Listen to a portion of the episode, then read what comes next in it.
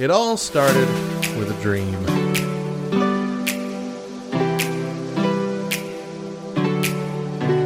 This is so stupid.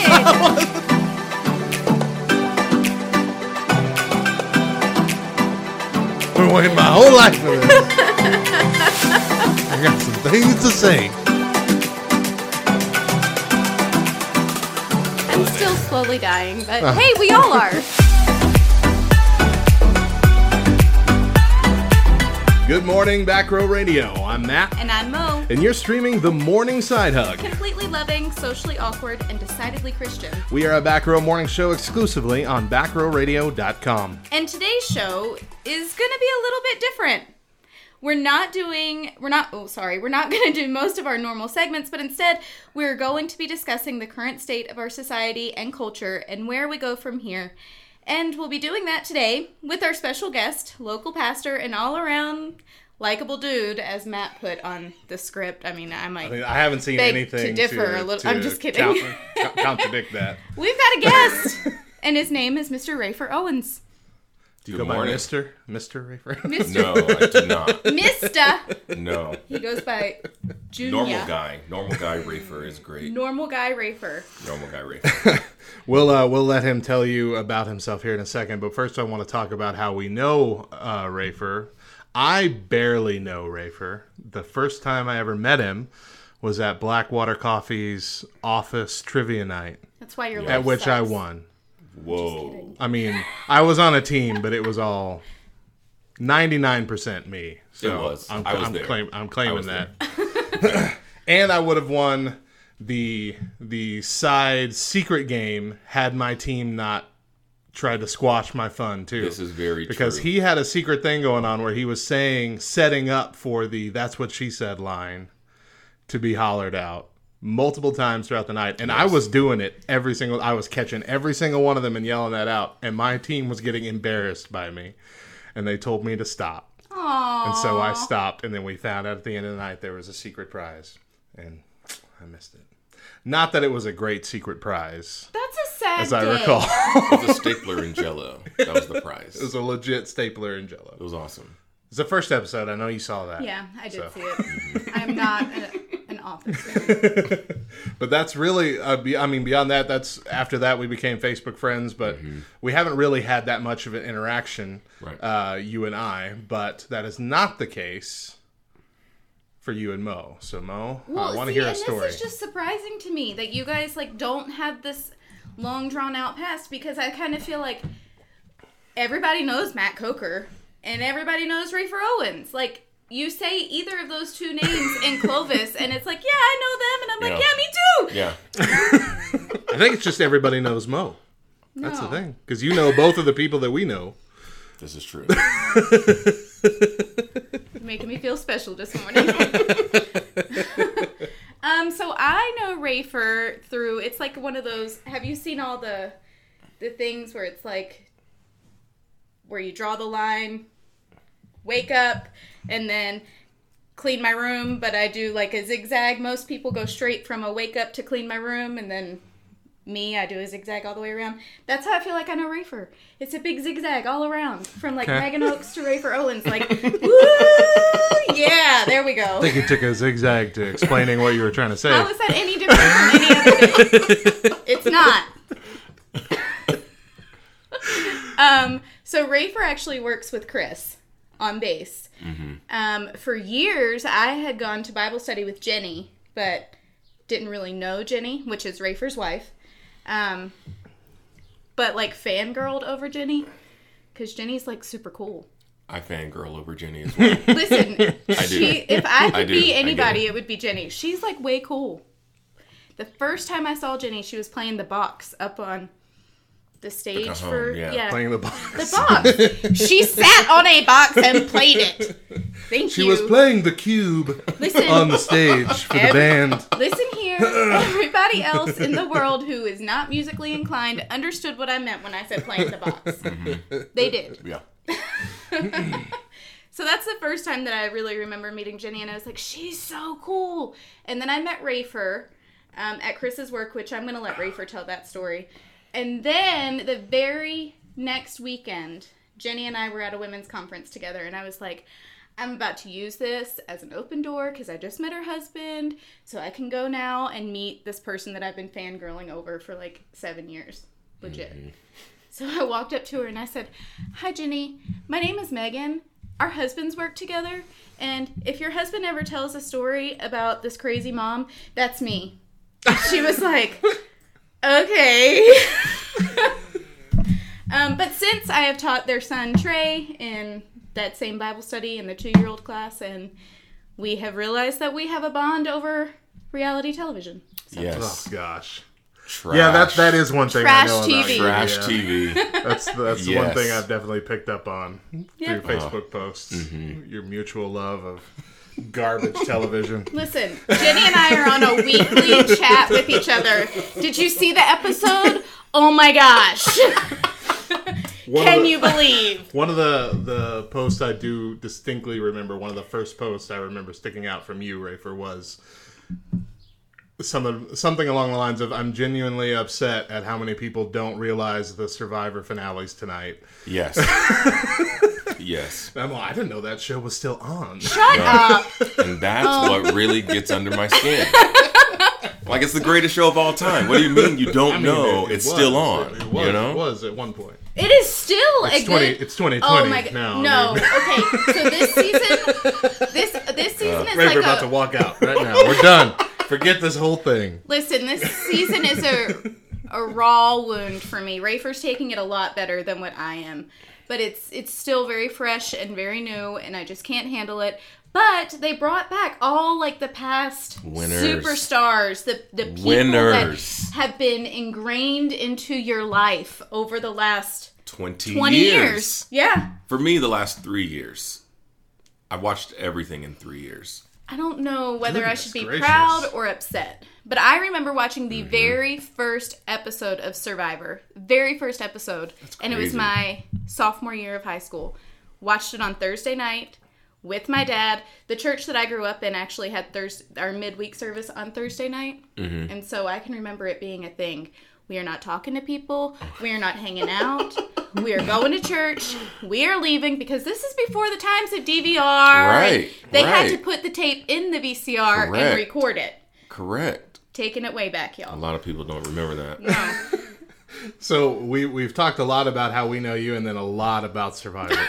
um, but why That don't sums you? it up Why don't you tell us just who you are, Rafer? Uh, first, to let you know how I met Mo, um, there was a friends and family day at our job on base, and I was a little late.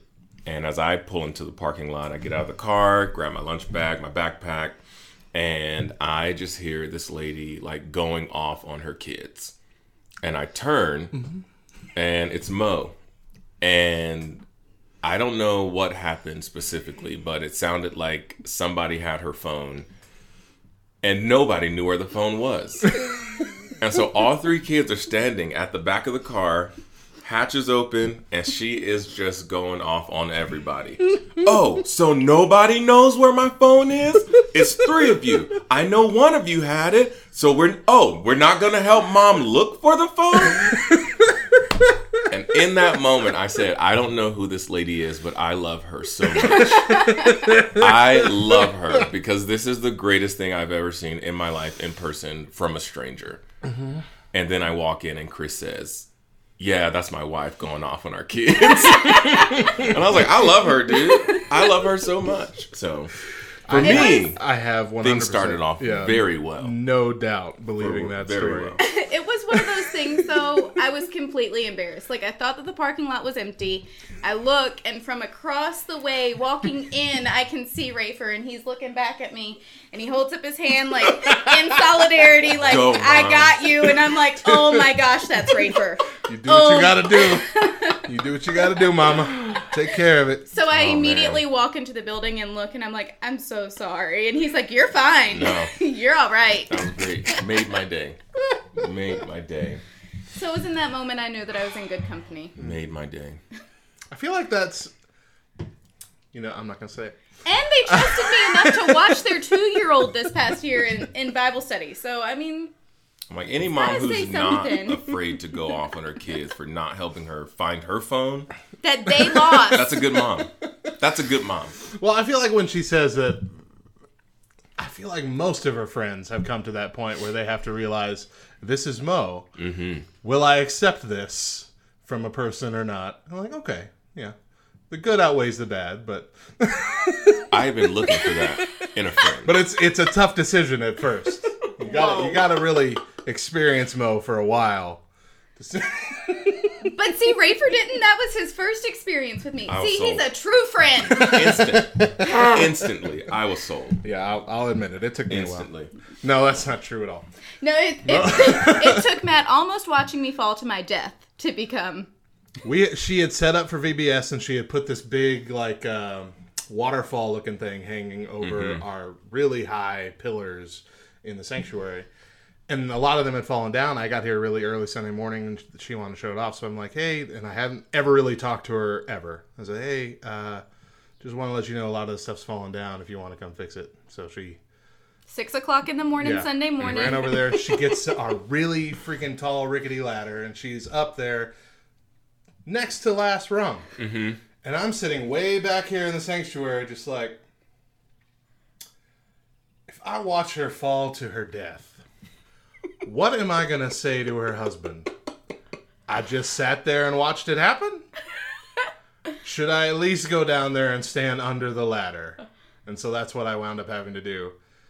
And she kept trying to, I'm fine. I know what I'm doing. I'm like, I I believe you know what you're doing, but can't be telling Chris I just No. sat back and watched you die. No. So That was our, our That very how first real conversation. Matt, I know what I'm doing. I'm going to be okay. Yeah, but if you die, I can't just tell your husband that I watched it. and that's our personality. So that's, that's how we click. That's fair. Yeah. But more about actually you Who and you less of her because Sorry. we get enough of her all Got it. long. So, uh, I am Rayford Owens Jr. I'm named after my dad, and uh, hence our son Trey. He is Rayford the 3rd so we call him Trey. Um, which we cannot convince him yet that his name is Rayford. Um, to him, he is Trey Owens. So, uh, born and raised Compton, California. Graduated Compton High, class of 05.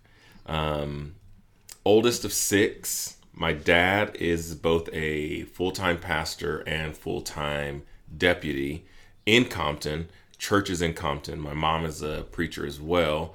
Um, they've been doing that. The church has been going maybe 25, 30 years now, which is crazy. 25 years. 25 years. Um, yeah, 25 years. And um, joined the Air Force 2006. June 2006, joined the Air Force. Got to Clovis 2012, election day, as a matter of fact. No, 2008, election day. Yeah, so I've been here 12 years. Um, got out April 2012, fell in love with Clovis, and decided to stay. And um, at that point, Jenny and I, we had met in 2008. We dated, broke up, and then got our lives together and got back together. And um, proposed to her in 2013. We got married July 2014. And then, um, yeah, the rest is history. We started a church 2017. Trey was born a month after we started the church, um, which I would not advise anyone to do. don't don't try to, at least not on purpose. You know. Um, I think a lot of my prayers that summer were like, Lord, do you not know how the baby thing works? Um, or do you not know how churches work? so, um, but it's been good. It's been good. It's been good as a dad. It's been good as a pastor.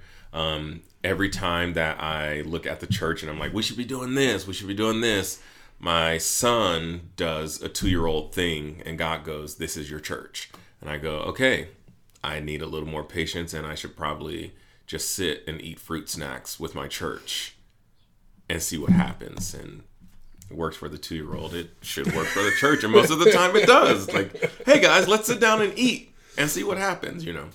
Um, so that is me in a nutshell. Yes, I enjoy a lot of uh, trash reality TV. um, so much of my life is so serious, and so I try to um, be as uplifting and lively and full of joy in life as much as I can. And so when I have to, or when I am sitting down, I'd rather watch trash TV because so much of life is so real. So That's one thing that John told me to expect because I, 'cause I was talking to him saying, "Yeah, we're gonna have Rafer on the show," um, and I said, "I don't really know what he's like just face to face in the conversation." He goes, "You know how he is on on Facebook, where he's posting all his videos and he's just super upbeat all the time and friendly and pointed in what he's saying." I'm like, yeah. Yeah, that's how he is. Mm-hmm. Like That's that's, that's awesome. his genuine personality. that's personality. awesome. I'm like, okay, I can deal with that. That's awesome. That's huge. That's so huge. That's So awesome. all of our listeners out there need to know and need to be in prayer because Jenny and I are like fervently working at getting Rafer to go on Survivor. yes, Like we want him to be the next Survivor winner because he could totally do it. I could. I'm just saying. I mean, I could. that's it. Who's sending? I'm gonna need you to turn your phone, off. Oh, goodness gracious. That was Matt, everybody. it wasn't Matt. Matt. It was Matt Hensley sending me a message right here. Breaking up our morning show, being so rude. You are not on until Tuesday, man. Chill out. Okay. well, thank you. Uh, that was a long intro, everybody.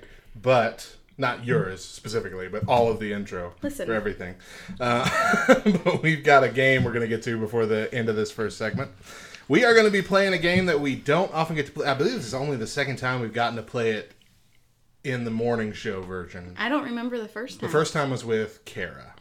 You played against Kara, and that was the first, like the second month we were doing this. Nearly two years ago now. I think maybe I was asleep during that episode because I don't remember her being on. You don't even. I really don't. so we're gonna play Church Family Feud. Uh, we took to uh, our Facebook group and Twitter, asked uh, a hundred people five questions, and we uh, tally their answers. And what I have here is essentially five face-off questions. So what will happen is I will read the question.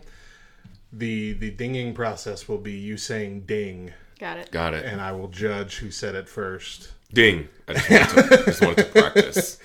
And uh, the way this will work is, is you'll give your best guess of what the uh, what the answer will be, and if you get the top answer, you win the point. If you don't get the top answer, your opponent has the chance to answer one time to uh, get higher than you. But I've got the top three for each one, so basically best two out of three.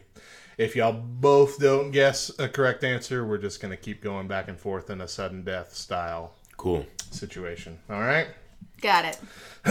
So, first question. Besides Bob and Larry, who is the best VeggieTales character? Ding. Ding. That was Mo. Sorry. Junior asparagus. Number one. Number one answer. That is the correct answer. I say. Number two was Archibald, which was my my vote. Uh, and number three, surprisingly, was Madame Blueberry. We got, Really? we got Once the French again, peas. Nobody many- likes Laura Carrot. I know. but- How many years have we been recording not just the morning show, but just all all together? How many years? Uh, gosh, we're coming up on five, I think. And I have been trying to push Laura Carrot for five years, and nobody's Laura jumping on the Carey can bandwagon. die. You're so rude. Julianne and carrots. All right. wow. Number two. Name a reason a man could be late to church. Ding. Rafer by a mile. Kids. Top answer was wife slash family. So, yep.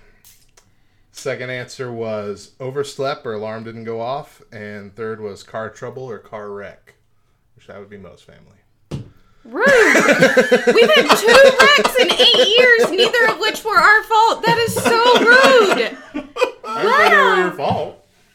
But I mean, two in eight years, it's still a lot. Well, listen. Well, I'll just Twenty be quiet. first is a I'll be quiet. yep. Two and eight years. That's a lot. that's a That's a lot. Lot. That's a lot. It is. That's a lot. Be ashamed of yourself. Then. All right, one and one. Uh, number three. What was likely the most difficult animal for Noah to catch two of? Toot ding. Toot ding. uh, yes, Mo. A cheetah? You tooted. What's up? A cheetah? Cheetah was the number one answer, which Wow. surprised me. Because Wow. they're fast. I would have guessed elephant. That's what I was gonna say. but nobody picked that. We had cheetah was number one, uh, porcupine was number two, and flies. fair. Flies was number three. Also fair. Yeah. I don't think flies were on the ark. if he started building it in Clovis, then it's an Well, easy wouldn't time they- to I catch mean, those wouldn't they- flies. Wouldn't they have to? The Be? Wouldn't all the abundance. bugs have to be on there? I don't know. I don't know. All the ones that wouldn't I don't survive in know. water. I Anyway. mean, I don't Listen. know. I don't know where flies go when it rains. That is Right. a. I don't know. That's a good I question. don't know. I don't know. It's weird. All right, Mo's up by one. Number four. What's the weirdest place you found a gospel tract? Ding. Is, is that a question? Or? Yeah, that's a that's a big question. Hmm. A restaurant? Not on the list. Right. I'm gonna go with a locker room. Not on the list. Mo. um, uh-uh. um, You can't buzz yourself out. I don't know. Um, what I want to say, probably I shouldn't say. I'm just gonna say that. Right? Um, I mean, and now my mind is like, well, what was she thinking? Because that's probably the number one answer. So should I say it? It's never good. it's never. If if even Mo is censoring what she's gonna say, just roll on. Um, let's on go easy. with a gas station. It's not in the top three. That was on the list, but it's not in the top three. Gas station and gas pump. Mo. I mean, like, since it's the weirdest place I've ever found one, and this is a general question, I'm gonna say a dance club. Are you talking about a strip club? because that's number three on the list. Yes, yes, that's what I meant. It really, which surprised me. I'm like, there's so many weird places you could find it. Why would that be? But anyway, yeah, that's number three. So Rafer, you have one chance hmm. to get one above that.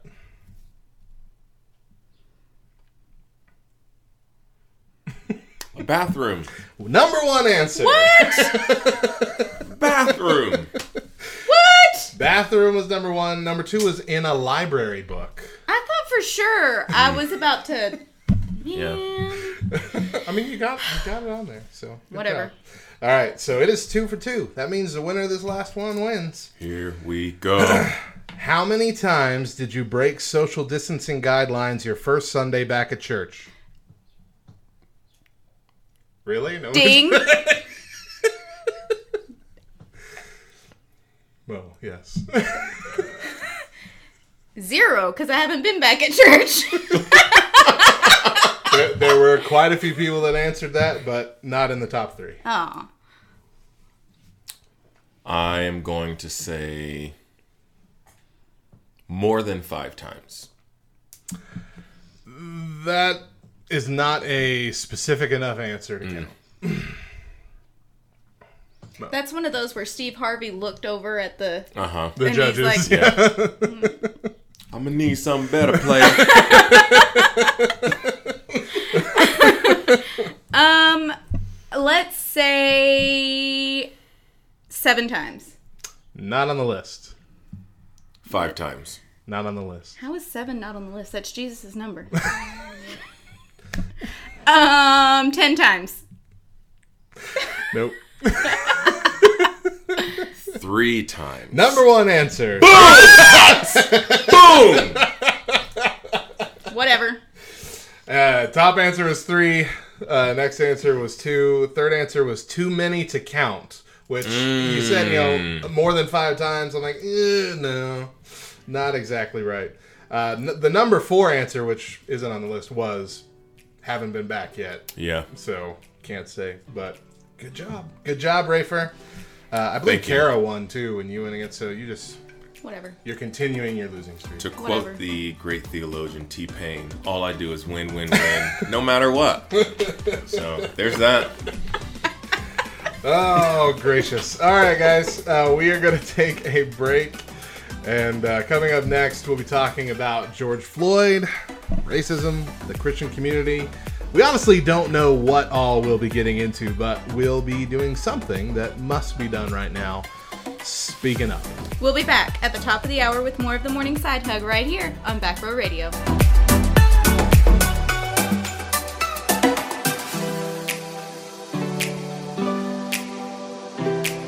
Listening to the Morning Side Hug. We hope you're enjoying our mix of music this morning on Back Row Radio. We'll be talking about the current state of our nation with Pastor Rafer Owens when we come back at the top of the hour. But first, turn with us to the Salty Cee section.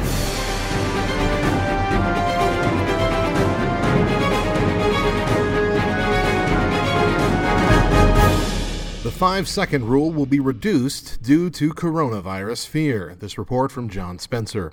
With concerns over how long the coronavirus survives on surfaces, the World Health Organization has taken the unprecedented step of reducing the five second rule to three seconds just to be safe. Dr. Tedros Adhanom Ghebreyesus, the Director General of the WHO, no relation to the band of the same name, stated, "While we are still waiting for volunteers to eat food dropped on a surface coated in COVID-19, we can't in all good conscience allow people to carry on with the 5-second rule regardless. 3 should be the new 5 until precedented times return." However, some fellow scientists criticized the WHO, stating the lack of volunteers was simply because the food offered was gluten free. Who's going to risk themselves for that?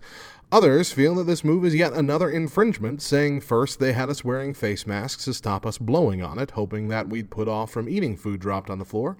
Now they have blatantly taken away 40% of our time we're allowed to pick it up and eat it. Next, they'll be saying we can't pick the fluff off of it. This has got to stop.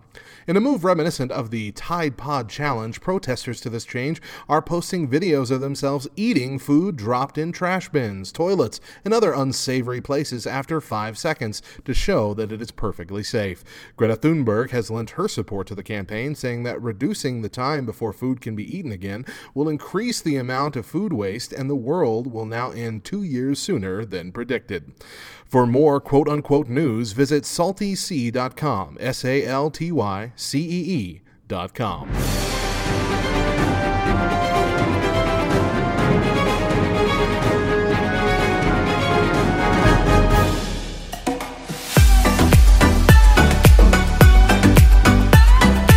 Welcome back to the Morning Side Hug, a Back Row Morning Show here on backrowradio.com. I'm Matt. And I'm Mo. And our friend and special guest on the show today, we can't we can't do things out of the norm. Listen, we just can't. I print you out a essentially a script for your and literally the only thing you have to do is read it. Shut up. to all our listeners, I'm Mo, and joining us today is our friend and special guest, Rafer Owens. Say hi, Rafer. What up? They're not uh. expecting anything different out of me at this point. they know. Yeah. Maybe I was I feel like I pare back things that she's saying throughout every week to the point where she's not even on the show. I, just- I can't read everything. Mo. So I have to rely on you a little bit. I bring the entertainment. What can I say? We don't want to sound too professional. Exactly. I don't want to set this high standard for us because we're not going to be able to attain it every, Every single week, week. you're It's right. just not going to work. Oh gracious. Okay, well, we knew uh, we knew when we took a break last week. We knew that when we came back, we would not be able to skip over this conversation. This this is something that even though we tend to like to keep things a little bit more lighthearted in our discussions, we knew that we had to at least address what is happening in our nation right now. Uh, we're still we're recording this on Saturday morning. Um, every night for the last week and a half, roughly, there have been you know protests and demonstrations throughout the uh, nation and even different areas of the world Worldwide. um, all spurred on essentially. Uh, I guess the, the the the breaking point essentially was the George Floyd incident, Yeah. which, in in my memory, at least in, in recent memory, this seems to be the first time that we've had an incident like this where pretty much everybody's on the same page when it comes to, yeah, this was wrong Yeah. which surprised me. Uh, I listened to a lot on you know, a lot of political talk on both sides of the aisle, and that's so rare Yeah. where everyone's in agreement. Oh yeah, that cop needs to be charged with murder. Right. right. You know, and I- I'm not going to rehash exactly what happened. I'm sure everybody is is well aware of uh, the the injustice that occurred. Um, but we also had just before that the Audrey Assad situation, the the uh, jogger who was out who maybe walked into a construction site, which what man doesn't want to do that every time, Yeah. and a lot do. I've walked through construction sites where I know I'm not allowed to be. That's just a thing. I want to see how this house looks. Look, a house skeleton. Of course, you want to go. You know, look at that. But gets chased down supposedly by uh, people who want to quote unquote citizens arrest him, which you technically can't do if you didn't even see what might have occurred. Right. That thing. And that just went the most sideways way it possibly could go.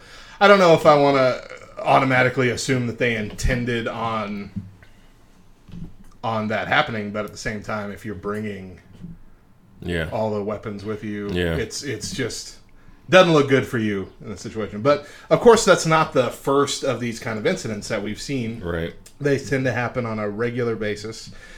And there's always even with the the Audrey Assad thing, there's always been this this level of of I guess doubt that that a lot of people put in to the conversation.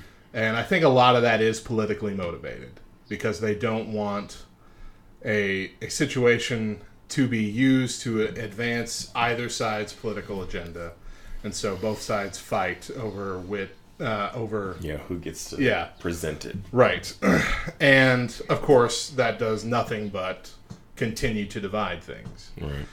Um, but then the George Floyd situation happened, which again I think is unique in the fact that the only people that I've heard arguing against George Floyd are people very, very far, far to the right, like mm-hmm. to the, the conspiratorial, crazy right Yeah. side. And everybody else is like, so you know, the, the argument can be made if this was a, a racist thing or if it was a police brutality thing, and even then, if it's more police brutality, is that because of institutionalized racism, or is it just because Right. this guy was a jerk, or is it because bad police training? There's a whole lot of different variables that it could be, but none of that withstanding, what happened here was absolutely wrong Right. and that is the basis, the baseline that we can start at here. um, but of course, as as uh, the protests have gone on, we've also seen the uh, the riots that have come out of that as well. And I, I don't want to say that they're even typically the same people Right. uh, carrying out both of these. I think that the vast majority of the actual protests have been very peaceful. I've seen quite a few Right. that have been uh, like explicitly peaceful, uh, like going out of their way to be peaceful. I've seen a lot of peaceful protesters actually apprehending people who are trying to Right. start things Right. and actually taking them over to police officers Right. which uh, you know that's encouraging. Um, but but it has also got us back into this back and forth politically Right. with, with painting them in the same brush. Right. Uh, and that's happening on both sides, in my opinion, from what I can see. In the the right side, what I see happening is painting them in, a, in the, the same brush to discredit the protests Right. in general. Right. The left, I see painting it with a broad brush to try and almost limit the reaction to the riots as to hopefully not help people dismiss the protests. Right, right. So almost to diminish the bad stuff that's happening. Right. You know what I mean? Right. And so neither one of those is a good strategy. Correct. Correct. But what it comes down to, what we want to talk about here today, at least to start with, is our response as Christians. Um, and the main reason that we wanted to invite you on, Rafer, was because you have actually been very vocal, uh, both online but also just within the community, about the situation at hand, how we should be uh, reacting to it as believers, but just as human beings as well. And you've been talking to a lot of people one on one, face to face, uh, in our community about this. So I really wanted to just, first of all, just get your initial take on everything, wherever you want to start. I will start first. I'll just go through the timeline of events. Um, and so, first, Ahmaud Arbery. I'm sorry. What did I have? Audrey Assad. Who is that? I don't know. Um, It's somebody out there, but we. Did I have it wrong? I'm so sorry. no worries. That's why No we have worries. Rafer here. Dang it. Now I sound awful. Uh, I don't know who that is. I have that name from something. Ah, you know what? I'm so sorry. I have a legitimate reason why I Uh-huh. did that. it's not a racist thing, I promise. I am running a radio station. I am actively. We've been the reason why we were off last week is because I was refreshing the radio, the the audio tracks that we have. Because when they switched over our system, we had uh, they messed up our categories essentially when they switched over the system, and I'm not able to go in there and fix them. So I just essentially deleted everything and re-uploaded everything. Audrey Assad is an, a Christian artist that we have, and I had been bouncing back and forth while writing these and fixing this stuff, and I was in the Got it. A's. That's where it happened. I Makes apologize. sense. All of our listeners have just had a first-hand glance at a lesson learned by oh, Matt. Oh gosh. It's okay, Matt. It's all good. It's all right. It's all good. yeah. No. Yeah. Absolutely. It's Go all ahead, good. Rafer. It's all good. I love, love sounding like an idiot. Mm. On my own show. no, you're good. um, so with Ahmaud Arbery, that whole situation was weird in that nothing happened for two months. Um, and even as details begin to come out, um, for most people, and I get it, most people want to stand on the side of let me just see what is happening before I make any, you know, snap judgments or anything like that. Um, but overall, it was that was just a bad move in general that you they didn't do anything for two months and then uproar starts and so now we need to do something um No, I think it's uh, it was because the video hadn't come out, right? It's Right. like that. That's what happened Right. after two months. That video came out. right But yeah, you're. But because it was like the, the police officers right didn't do anything because the guy was a he was like a retired police officer, wasn't yeah he? Yeah. yeah the guy leading that Yeah. pack um and so that was just interesting altogether um and then a lot of people are not talking about it but a girl named Breonna Taylor um she was in her home sleeping um cops had come in, street clothes, um, no notice warrant, um, looking for someone who they already had in custody.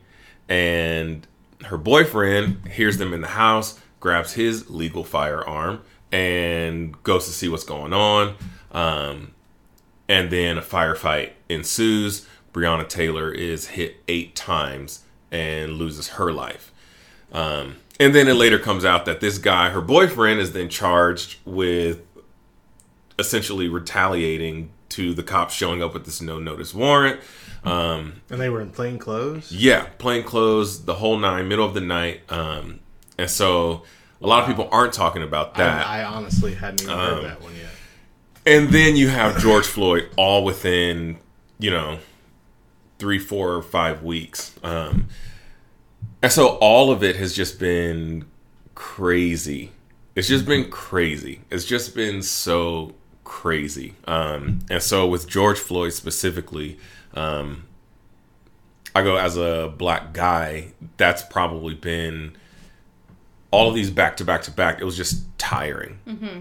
And the first thing I said, and normally I don't speak up too often, um, and I will go into all that later, but I did, and that was the first video I made. I said, I'm just tired. You know, it's just tiring to see whether, I don't care where you stand, you think people are just tired of hearing and seeing the same story over and over and over again. Yeah. Um, And so then we, yeah, moved into the protests. Those things all started, and um, again, everybody was kind of okay. Um, I'd like to sneak in the Joe Biden comment that happened a day, two days before George Floyd. Is that the if you if you don't vote for me, you ain't black. you ain't black.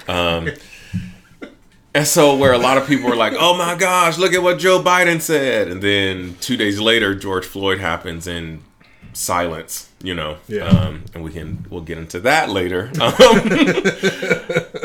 so yeah, protest starts, and then riots begin. Um, and I've had a lot of conversations with a lot of people about you know the rioting and not necessarily condoning, but um, looking to understand why yeah. it was happening for those who legitimately had gone from protesters to rioters and then like you said a lot of these riots were just a lot of people who were just coming in to antagonize the situation and just you know i've seen too many videos of people stopping people like you said um, guys who are just walking up and just smashing windows and then leaving um, to discredit the cause of the peaceful Yeah. protest Yeah, yeah. Um, and then more for me the christian community has Ugh. beat me up um, even up until last night having conversations with people and just trying to discuss and have conversation um, christians have been the ones that the at the most um, for me at least it's been hard to just have conversation um, and it's been really interesting. It's been very interesting um, in just this timeline and this has all been in the last you know two weeks and i have in-laws at home so let's just put the cherry on top you know? And i love my in-laws you know what i'm saying? But it's just been so crazy it's just been it's been chaos um, so yeah I think for the Christian community, it's we've all spent so much of our our Christian walk, our Christian life, separating things into black and white, just making it easy. right You know, this is sin, Right. and the only way out of sin is through Jesus, and that's it. Period. Dot. End of discussion. And so that's where so many people want to lean. Right. Is very black and white and Right. not racial. Just this is right, this is wrong. End of Right. discussion. Right. No one wants to come to that middle ground, come to that understanding, and just have conversation. That's one of the things that Rafer has said over the last couple weeks that's really just stuck out to me. Just just have a conversation. Just sit down Yeah. and come to a place. And the second that you want to act out of nature, the second that you want to just jump to a conclusion, stop, take a step back, rethink that whole process, Right. and then really begin to understand where that other person is coming from. That's a habit that so many of us are. Uh, We listen to think of the next thing to say. Right. We don't listen to listen. Right. We don't listen to hear. And right now, that's what we need to do more than ever. We just need to sit down and listen and just be open minded. Just take someone else's opinion, their experience, their life, and just take it for what it is and hear it. Because it's going to be different. yeah Regardless, I could have grown up in the same community as someone, and we still had very different experiences. right And I just I have to be at a place where I'm willing to listen and accept that difference in order for change to happen and change to occur. And I think right now we all agree change needs to happen. Right. Yeah. Right. Um, thinking from a, an empathetical standpoint of what we're what we're looking at right now in our nation as a whole, not just with this, but with the COVID nineteen thing, I know that there are quite a few in the church who are already up in arms about like wearing masks to church and right. and having to follow guidelines and things like that. We have a few in our in our church who, you know, we we had posted a video before our first Sunday back about right these are this is what you can expect. We're gonna have to have some certain rules and guidelines. You can only sit certain places. Right. All this. We had uh, one of our longtime members post a big diatribe about Right. can't even do blah, You know, just a big thing. And so already we have a, a nation that's completely on edge and just tired of Right. all the garbage we've been going through with that. And then to pile this on, I I almost want to give some of our folks the benefit of the doubt of they're so exhausted uh, and angry already that they fell into this without thinking that maybe they wouldn't have done that not n- this not being the case but i will say that i'm really finding it difficult with hearing so many people trying to go out of their way to discredit george floyd as a person Right. Right. So that this is okay Right. Mm-hmm. Yeah. I, I think mean, that's it- what yeah, I hurt mean, my like- heart the most yeah, in I- I all mean- of this. Yeah, he had he messed up sometimes in the past. He spent a little bit of time in jail. Right. A lot of people have, Right. including myself. Right. I wouldn't want to just say that we throw away that entire life. right. We throw away that everything that that man did, all the people that have said that uh, he's touched their lives in positive Mhm. ways because he has a criminal record. Right. I mean, that is one of the most unfair things. But then to try and justify that as so it's okay that the guy kneeled on his Right. neck for eight minutes and 46 Right. seconds and then he eventually died Right. because of that. I mean, if that is where your heart is, and again, this is mostly coming from people who proclaim to be Christians. Right. If this is where your Right. heart is, how are you living your life? Right. how are you living Right. your faith out? Right. in your life. Um, Chris and I had this conversation last night, riding home, just he and I, um, and I told him it's so easy. It's so it's human nature for us to just make a snap judgment and to Right. say, I've been presented with this amount of information, and I'm going to base my opinion and my belief and my stance on this amount of information, and that's that's what I'm standing on. Um, but we have to remember that God sees things, and this is what brings me comfort because I, if something were to happen to me today, malicious in nature that led to my death, there is so much over my 35 years that people could have against me. That people could say, mm-hmm. you didn't know the real Megan. You didn't know how she really was. You didn't know her from her high school days or her childhood or this or that. There's so much that Jesus has delivered me from Right. that grace has covered, Right. I could be painted to be this awful person. I can't We- tell you the amount of people that came to me and said, "Don't, don't get involved." That's fair. um, and true, even even from salvation, even from you know Yeah. growing as a Christian in this very church that eight years ago I've said things and I've done things that I look back on and I'm like, oh my gosh, I can't believe I did that. Yeah. I can't believe I said that. Oh, yeah, all You my worst mistakes came after I became a Christian. Oh, 100%. 100%. But I think we have to stop just taking that small amount of information that we're given and running with it and Yeah. running wild with it and taking a minute and just going, you know what? At the end of the day, it's a human, it's Mm-hmm. another life Right. um, that Jesus died for. Right. He Yeah. died for Right. George Floyd just the same way that he Right. died for me. And I'm so grateful and thankful that God does not look at George Floyd's life through this itty bitty little Right. lens. He sees it from beginning to end, every decision, every heart intent in Right. George life's in George Floyd's life. He knew, God knew every reason that led to a decision that was made. And that's something that we tend to forget. Decisions that we make in our own life come from our heart, come from something within our life that Right. happened. And so when we can take a step back and look at our own lives and look at how grace has changed it and how things have happened and decisions that we've made have, have been led by emotion or by um, action on, on another person, when we can take a step back and go, you know what?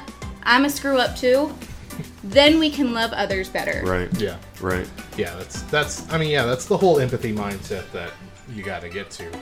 Um, we are needing to take a break, so uh, coming up next, where do we go from here? We'll be back at the top of the hour with more of the morning side hug right here on Back Row Radio.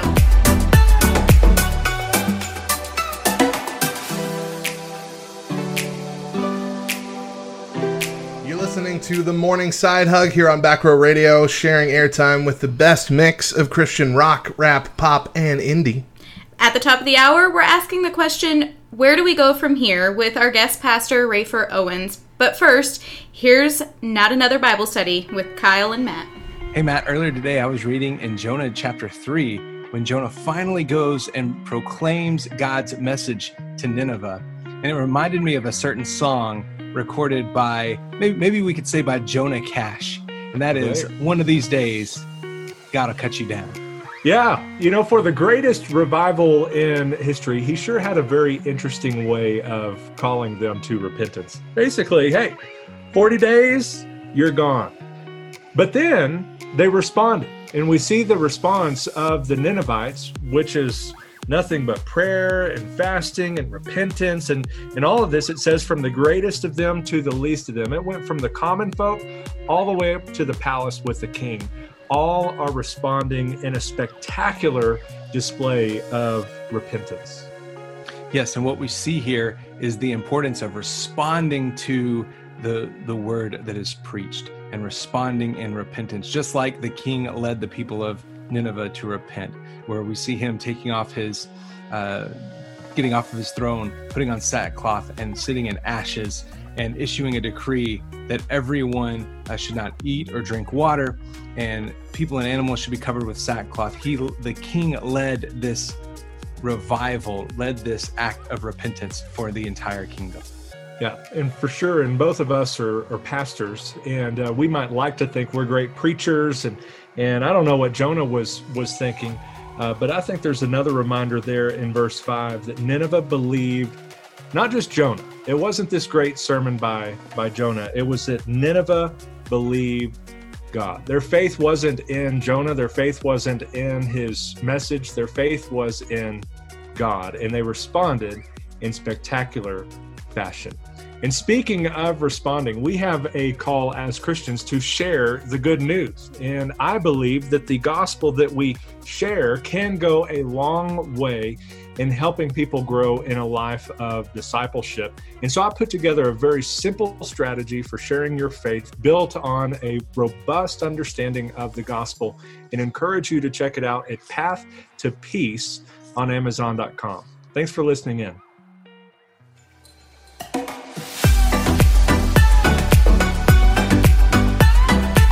Welcome back to the Morning Side Hug, a back row morning show here on backrowradio.com. I'm Matt, And I'm Mo, and joining us today is our friend and pastor, Rafer Owens. not our pastor. He's a pastor. Either way, it works. Your inflection matters, Mo.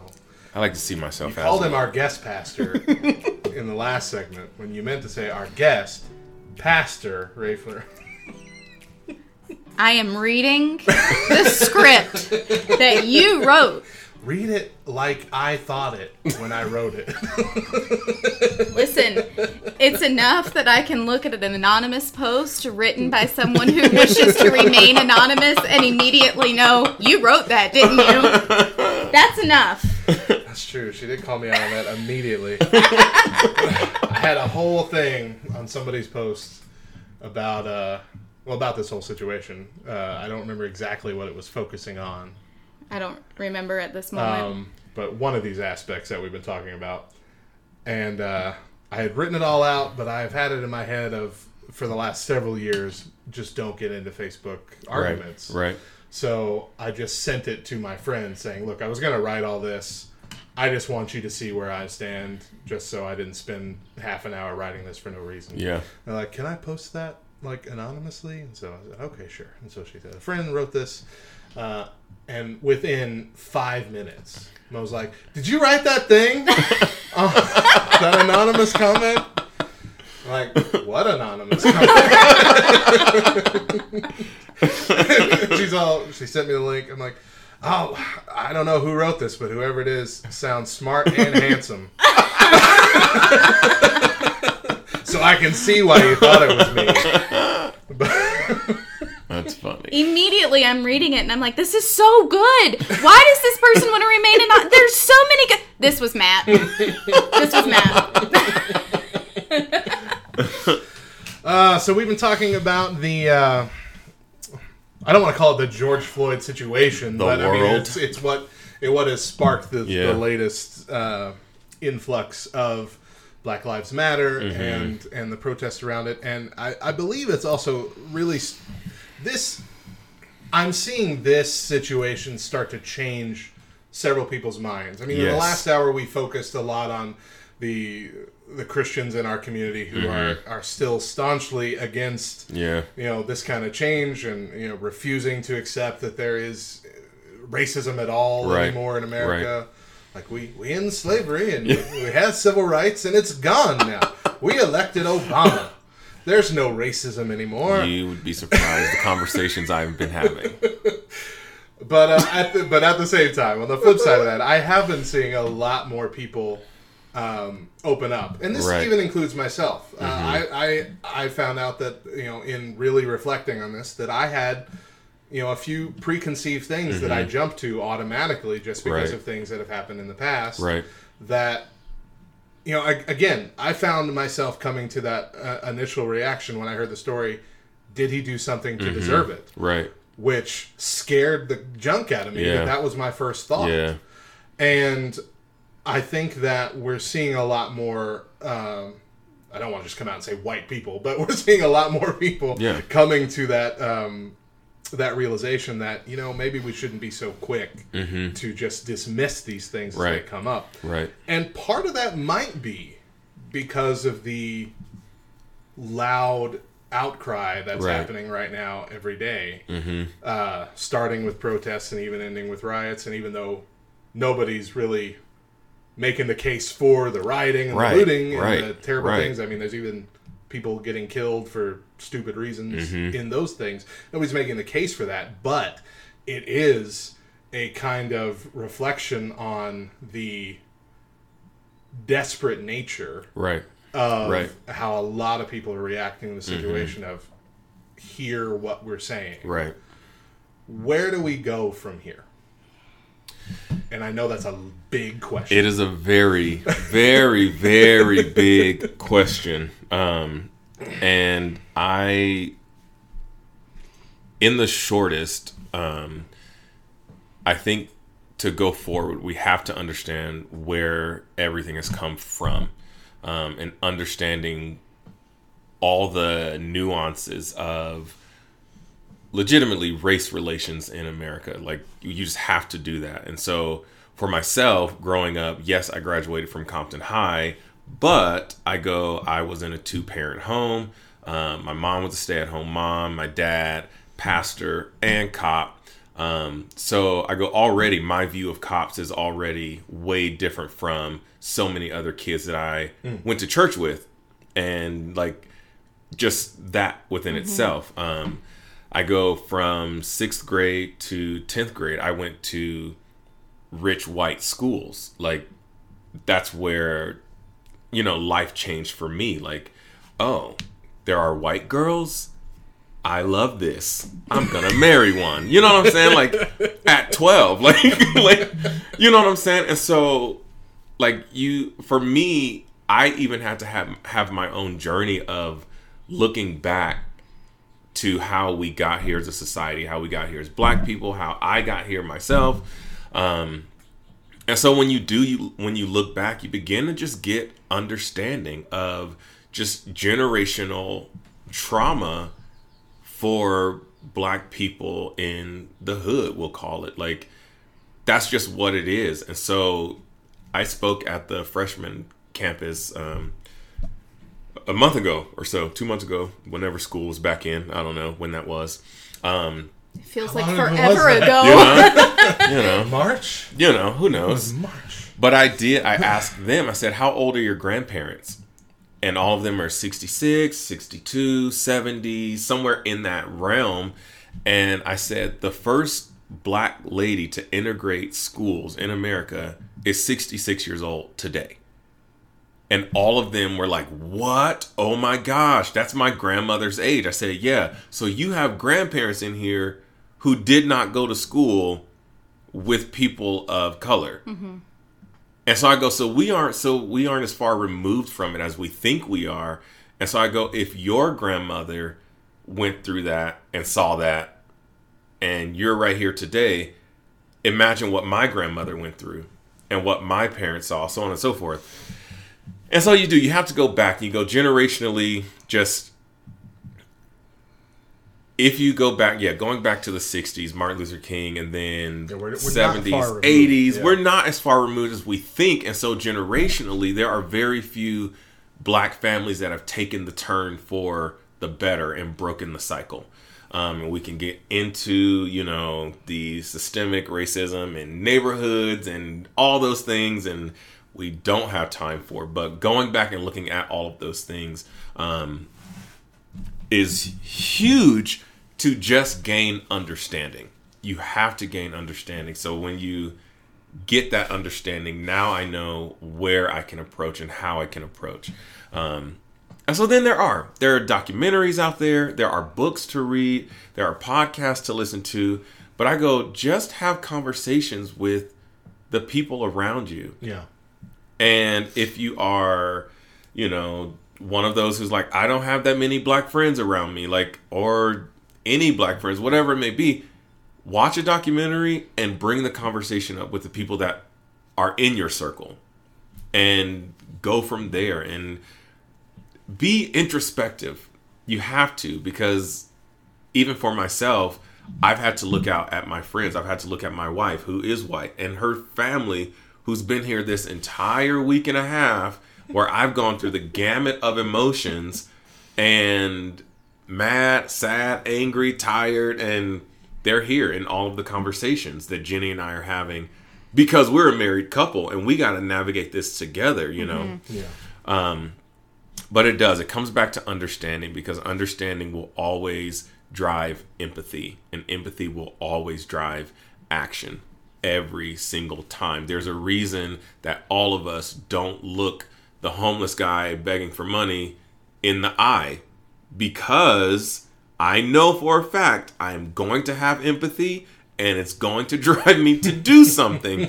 and whether I don't have the time, you know, I don't have the time to do it or whatever the case may be, I don't look, unfortunately, because I know my empathy is going to drive me to be like Jesus. and that's the truth of the matter, you know?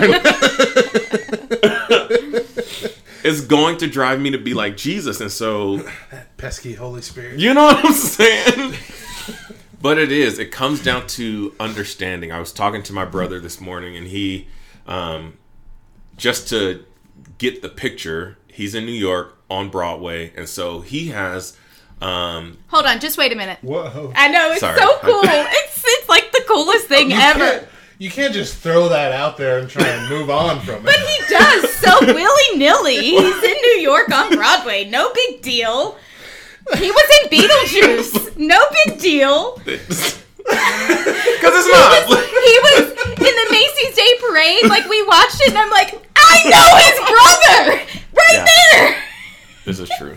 Yeah. Okay. This is true. Sorry to everyone who was listening with headphones, and I was screaming. My bad, but it was a bit of a fangirl moment. Go ahead. Um, but even he said today, he said the he's he's like I have so many friends who are almost overcompensating to make sure I'm okay when you he's like I've been like I've just been living this life. You don't have to overcompensate. Let's just have a normal conversation. And so for him where he is in a community where everything is a little more uh flamboyant and over the top and oh my gosh, oh oh no no, you know, he's like it's tiring. But he's like, now I don't have, I have to now deal with everything going on because New York is still shut down. But he's like, going back, I'm going to have to have these conversations. And he goes, honestly, I'm excited to have these conversations because I want to tell people you don't have to overcompensate. Just understand. Just look and ask and go, are you okay? Like, what do you feel about this? You know, and just go from Let's there. just be humans to each other. Exactly. you know what I'm saying? It's a difficult thing to do for a lot of us for some reason. And I have had, I have I've had a lot of fruitful conversations with my friends and um, surprising questions from people who I've known for years and are like we're linked, you know, and we're not getting rid of each other, but I've had people call and say, "Hey, how come it's not okay to say all lives matter?" And I'm like, "Well, it's, okay, just not as a response to Right. Black Lives Matter. Like, duh, we all agree, you know.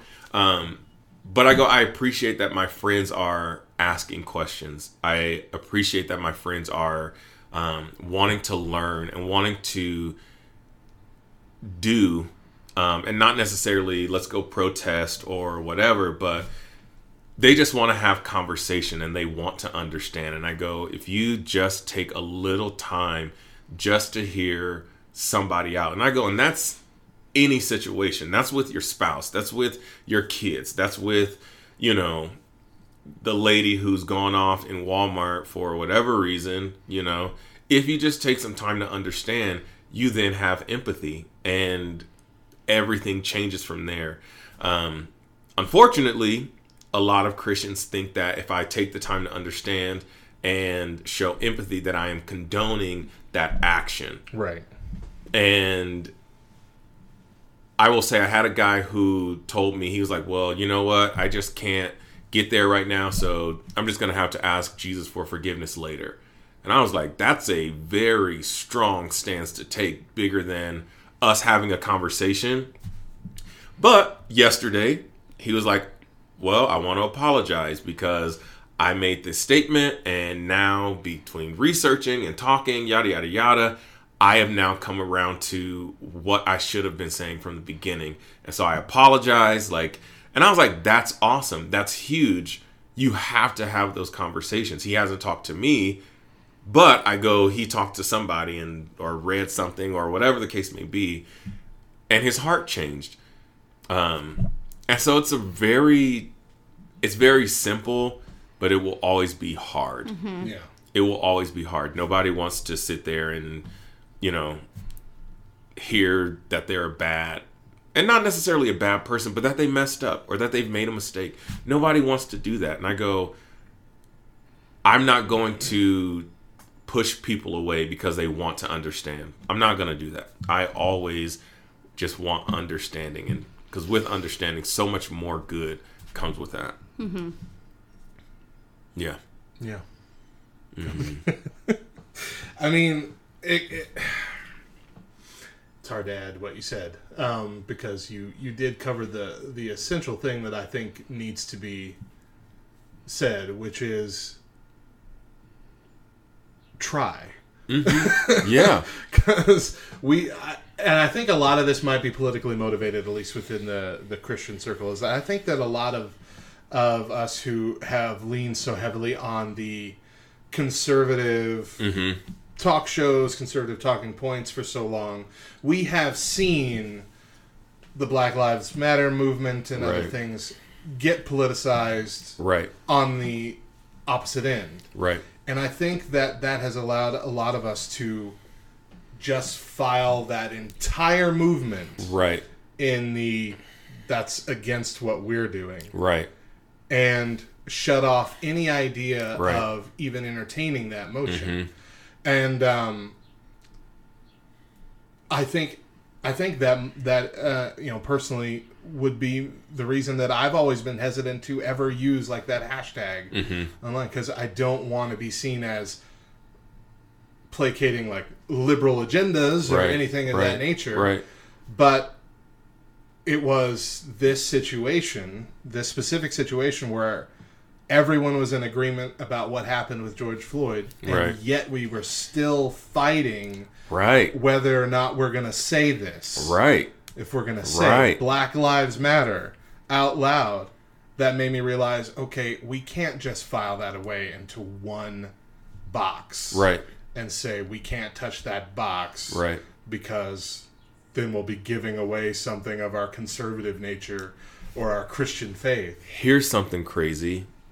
I have never said it as a black man because of where we live and the friends that I have around me and the people and the reach and I am a black pastor, one of the few in Clovis. Like I have for so long stood on the side of I don't want to ruffle any feathers. Yeah. I don't want to be put in that box of it is this liberal leftist like th- I don't want to be put there.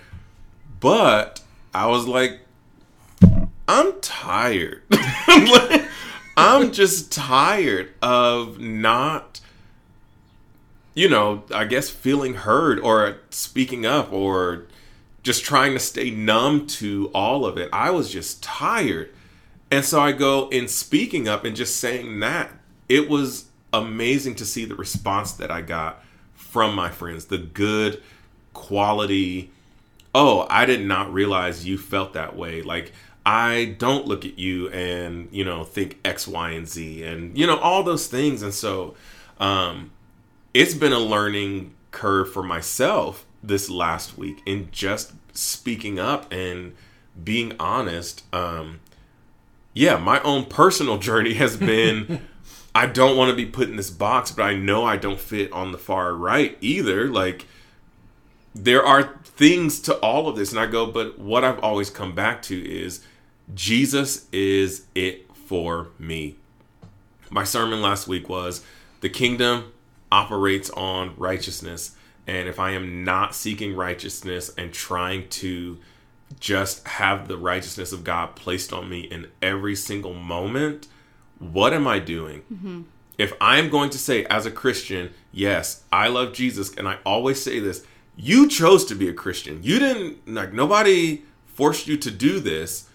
You made that decision. And so, because you made that decision, I'm just going to tell you what it is it's righteousness or bust. And so, for, like I said, the lady who said, sorry, I can't, you know, I can't, Can't resist. resist but to post this, yeah. I'm like, so you literally just said, sorry, Jesus, I got bigger fish to fry without you. Mm-hmm. And I go, for Christians, that's not okay. Yeah. On the flip side, though, my dad's a pastor in Compton, and his words verbatim preach the word, give the scripture, and go off on them. he said, they hate when I tell them to pray for Trump. He said, they hate it. And I say that's what the Bible says. The Bible says pray for your leaders. He don't say argue. They don't say go off on Facebook. No, it said pray for your leaders. And I tell them every week, pray for Trump. Cause that's what the Bible say. And he said they hate it. and I was like, but that's what the truth of the matter is. You mm-hmm. know, I go on the flip side. We've had so many people mad at our governor. But I go, it's the same thing. We talked about this on the show. for Yeah. her. Well. Like that's what the Bible says. It does not say have an opinion. It does not say call her Wuhan Lujan. Like that's not okay. that is not okay. It- we yeah. have a higher calling and a higher standard. And if we're not going to chase righteousness because I just think you don't deserve God's righteousness that He gave me, that I didn't deserve, to them now be given to you. What are we doing? Yeah, What are we doing? absolutely. So having those hard discussions and and I so much in my own personal heart and my own personal life has changed and I've got to tell you I didn't think that there was a whole lot of area for me to change cuz you Right. know Perfect. One hundred percent Right perfect. there. Right there. Cradle to grave. You know? That's Mo. the community that I grew up in, I grew up in eastern North Carolina in a little teeny tiny town called Ayden. And our community was very white was the minority. Mhm. Yeah. I grew up Jenny posted, "Don't let my husband be your token black friend." Yeah. And that to me convicted me to a point that I was like, "Okay. yeah. I get it because for so many years I've said I grew up with black people. Right. I went to I went to what is considered a black Yeah. church, Yeah. you know. I went to a a black church, I went to a black high school. I my life was so integrated Right. with the black community. I felt like Yeah. I mean, Yeah. my skin might be white, You but Yeah. to Missy Elliott. Yeah. Up. there's so much of my life Right. that is um, mirrored in like my black friends that I grew Yeah. up with. Yeah. But at the same time, it's so different. Right. It's so incredibly different simply because I am a white girl. And that's all that it boils down Mm-hmm. Yeah. to. And I've had to, for so many years, I think that white people have been scared to say Black Lives Matter. Right. Or to say, I see your color. Mm-hmm. Because it's then a matter of, well, if you see color, then you must be racist. Right.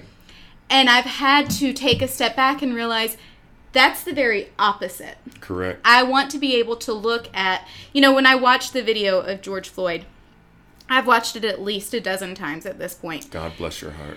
And I am just the type of person that's an overanalyst. I watch things, I hear things, I listen to them, and then I process them on so many different levels for such a long period of time.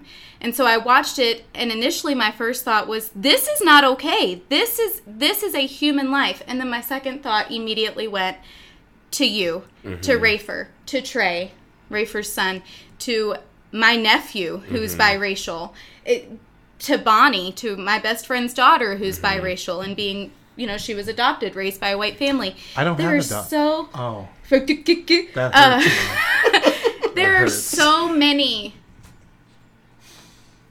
black community members in my life that immediately my heart just sank because it could be you. Right. It could be Right. Trey. yeah. And I kind of thought, this is not okay. Yeah. This is not Yeah. okay. George Floyd was somebody's Rafer. Mm-hmm. He was. That's crazy to think. And that it's n- the way that my heart would absolutely break and tear into is the way that someone someone's Right. heart is breaking right now Yeah. and i have to put myself in those shoes Right. and instead of being afraid to be considered a racist because i'm saying black lives matter i Mm-hmm. need to be bold enough to stand up and say no i see you Yeah. i see your color I don't understand everything Mm-hmm. that you've gone through. I don't understand the life that you've lived because I didn't walk in it. But I'm going to stand beside you and I'm going to Yeah. fight this fight with you because you're my brother and I love Yeah. you. End of discussion. And in very basic, easy to understand terms, Jesus laid out for us how we're supposed to be living our lives, interacting, Right. and doing every single thing, Right. following two rules love God and love others. That's my and if sermon we're tomorrow. not right, and if we're not, if anything that we're doing breaks either of those rules, we're doing it incorrectly. Boom. Yeah. Boom. And gosh, Yeah. empathy. It's got to come down to that. Yeah. Um, and I know it's that's it's it's a skill. It is. Right. Having empathy is a skill, Right. and it's something you have to practice. It goes against that learn. human nature. Yeah. But Right. that We- human we nature very- is sinful. We need to remember Yeah. that. Right. Right. All right. Well, Hey, well, hold on. Oh, oh. I'm sorry. I'm sorry. I've been waiting. Okay, but it's about to be just sto- talked for ten I know. minutes. Shut I up, know man. what you're excited. Shut up. I'm excited. Listen, it's story time with Mo. I'm excited. Okay. No, I don't have that jingle ready yet. Do, do, do, do. Uh, listen, we very lightly touched on protests and riots, very lightly. And as we touched on it, you know, I had a bit of a, re- a revelation. God just showed me, whoa, you're not that far removed, Megan. And I just want to, talking about empathy, talking about seeing things from other sides, it's difficult. It's difficult to look at people who are rioting because mm-hmm. protesting and rioting are two very different things Yeah. Right. it's difficult to look at people who are rioting and see it from a compassionate side. But I just story time with Mo. Last summer, my sister was in town. She was visiting. My sister is 16, and so she's more like a child of mine than a little sister. Um, and I had been asking and asking and asking my boys to clean up over and over and over. You know, like moms do. Just pick up your stuff, guys. Just pick up your stuff. We had a, ta- a can, a can, a tin can of popcorn. You know, like you get at Christmas. Yeah. Yes. Okay. I do know exactly what you're talking about. So we had a tin can of that popcorn, and Cannon had been the one eating from it. And I had asked him at least a dozen times, Cannon, please put it away. Just put it up where it belongs. And I walked out, and I saw that tin can sitting in the middle of the living room, and I was done. I was done fighting this fight. I was done asking him to pick up that stupid tin can of mm-hmm. popcorn. So I called my son out of the out of his room. Cannon, get out here now. He walks out from around the hallway. I'm standing in the kitchen and I pick up that tin can of popcorn and I said, "Have I asked you to pick this up?" And he said, "Well, yeah, but but I don't care." And I picked up that tin can over my head and I chucked it across my house. The lid comes off, popcorn goes flying out of the tin can. It hits the wall right in front of him. Not my best motherhood moment by any means. But So we're not gonna put away the tin can. Is that what we're doing? but in that moment, I was so tired. I was so exhausted of having the mm-hmm. same stupid fight over and over. Just pick up your tin can of popcorn Yeah. for Pete's sake. And he wouldn't do it. Nothing that I said or did got through mm-hmm. to him. He did not understand until it took me throwing that stupid can of popcorn across Yeah. the house and him being like, oh crap, She's she means serious, business. yeah. So for just a second, take a step back and realize where these people are. Right. So imagine that, but with killing people. Generations of Generations. of injustice. Yeah. Martin generations of wrongdoing, generations of just not doing what you're supposed to do for Pete's sake. Yeah. Just pick it up. And see what you said about uh, how it hasn't been that far removed Right. from that time. Right. I remember when that first hit me when I was a kid that Martin Luther King would still be alive. Yes. Now. Right now. That that blew my mind about Yes. how close that was. Yes. And I mean, yeah, it's it's absolutely right to say that this is still very much rippling from Mm-hmm. Right. that time. Right. And we absolutely should be more willing to stop, listen, and understand. Yeah. Yeah. And you're right, absolutely, even with the more violent of protests. Right. Like, again, not condoning any of the, Right. Correct. Absolutely. the absolute nonsense of. Uh, Was also not condoning my absolute nonsense as a mother. However, did you make him clean it up? Is that what you said? Absolutely, Yeah, I made him of it, clean it up because it wouldn't have happened had it not been for him. Right. Had he cleaned up his mess from the get go, it wouldn't have happened. But seriously, that's what it takes. It Mm-hmm. takes you coming to a point where you can say, you know what, I haven't gone through this, but I've gone through something that I can mirror. I can Right. I can Yeah. look Right. at it Yeah. and say, okay, Right. I've felt this way. This is probably how you're feeling. Right. And then come to a place of understanding. Yeah. That's all that it takes. That's it. Yeah. Whew. Heavy show, guys. Good. Uh, but good, good, good, uh, good, Good show. discussion for sure. Good show. Uh, let's. Uh, we have one little more segment at the end, so let's take a break. Coming up next, we're going to share something that we love. We'll be back in just a few with more of the morning side hug right here on Back Row Radio.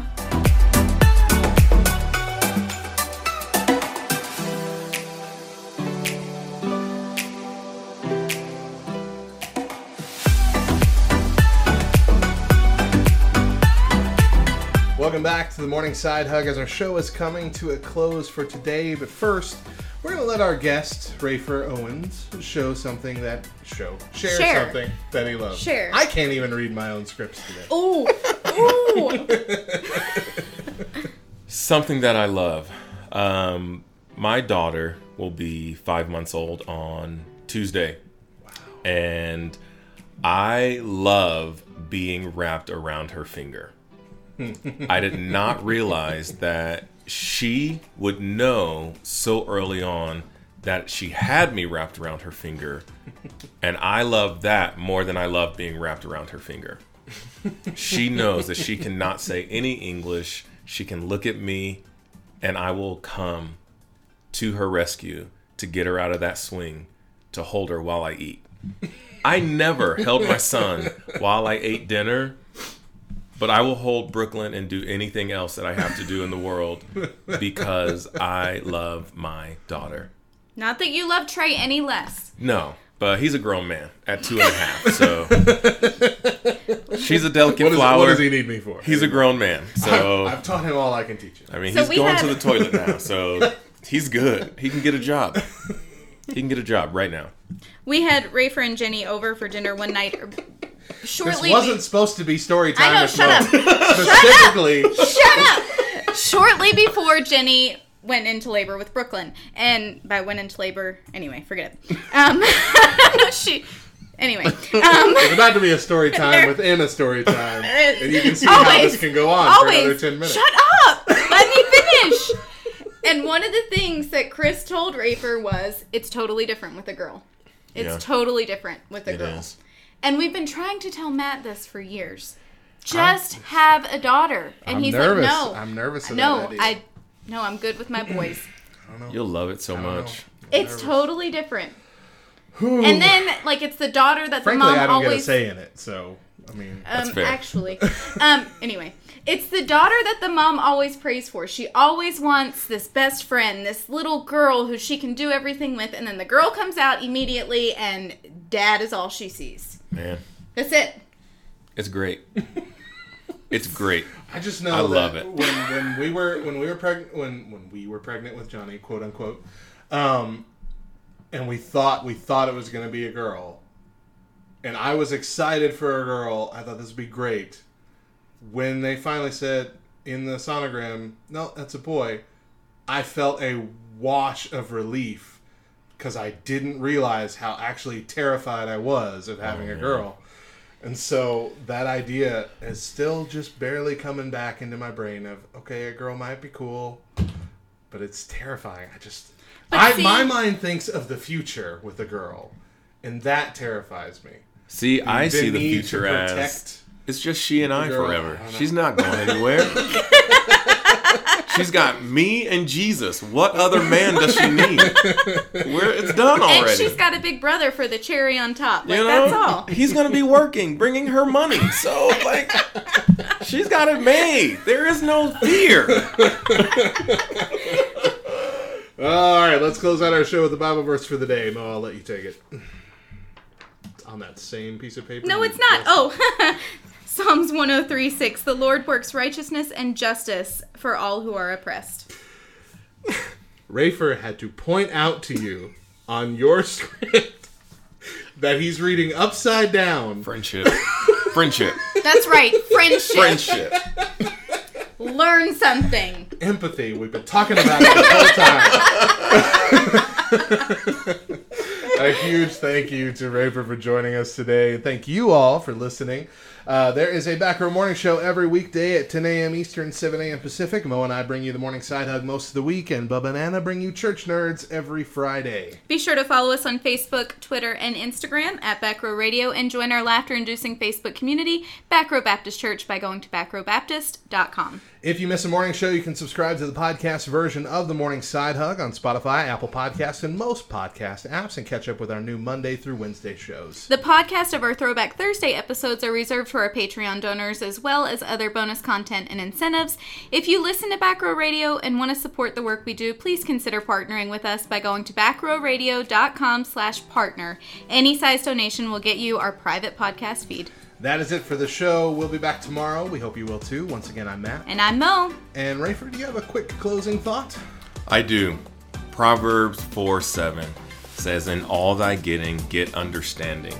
The ESV version says, In all thy getting, gain insight. Because again, when I get insight and I get understanding, it will push me to empathy, and empathy will push me to action. Mic drop.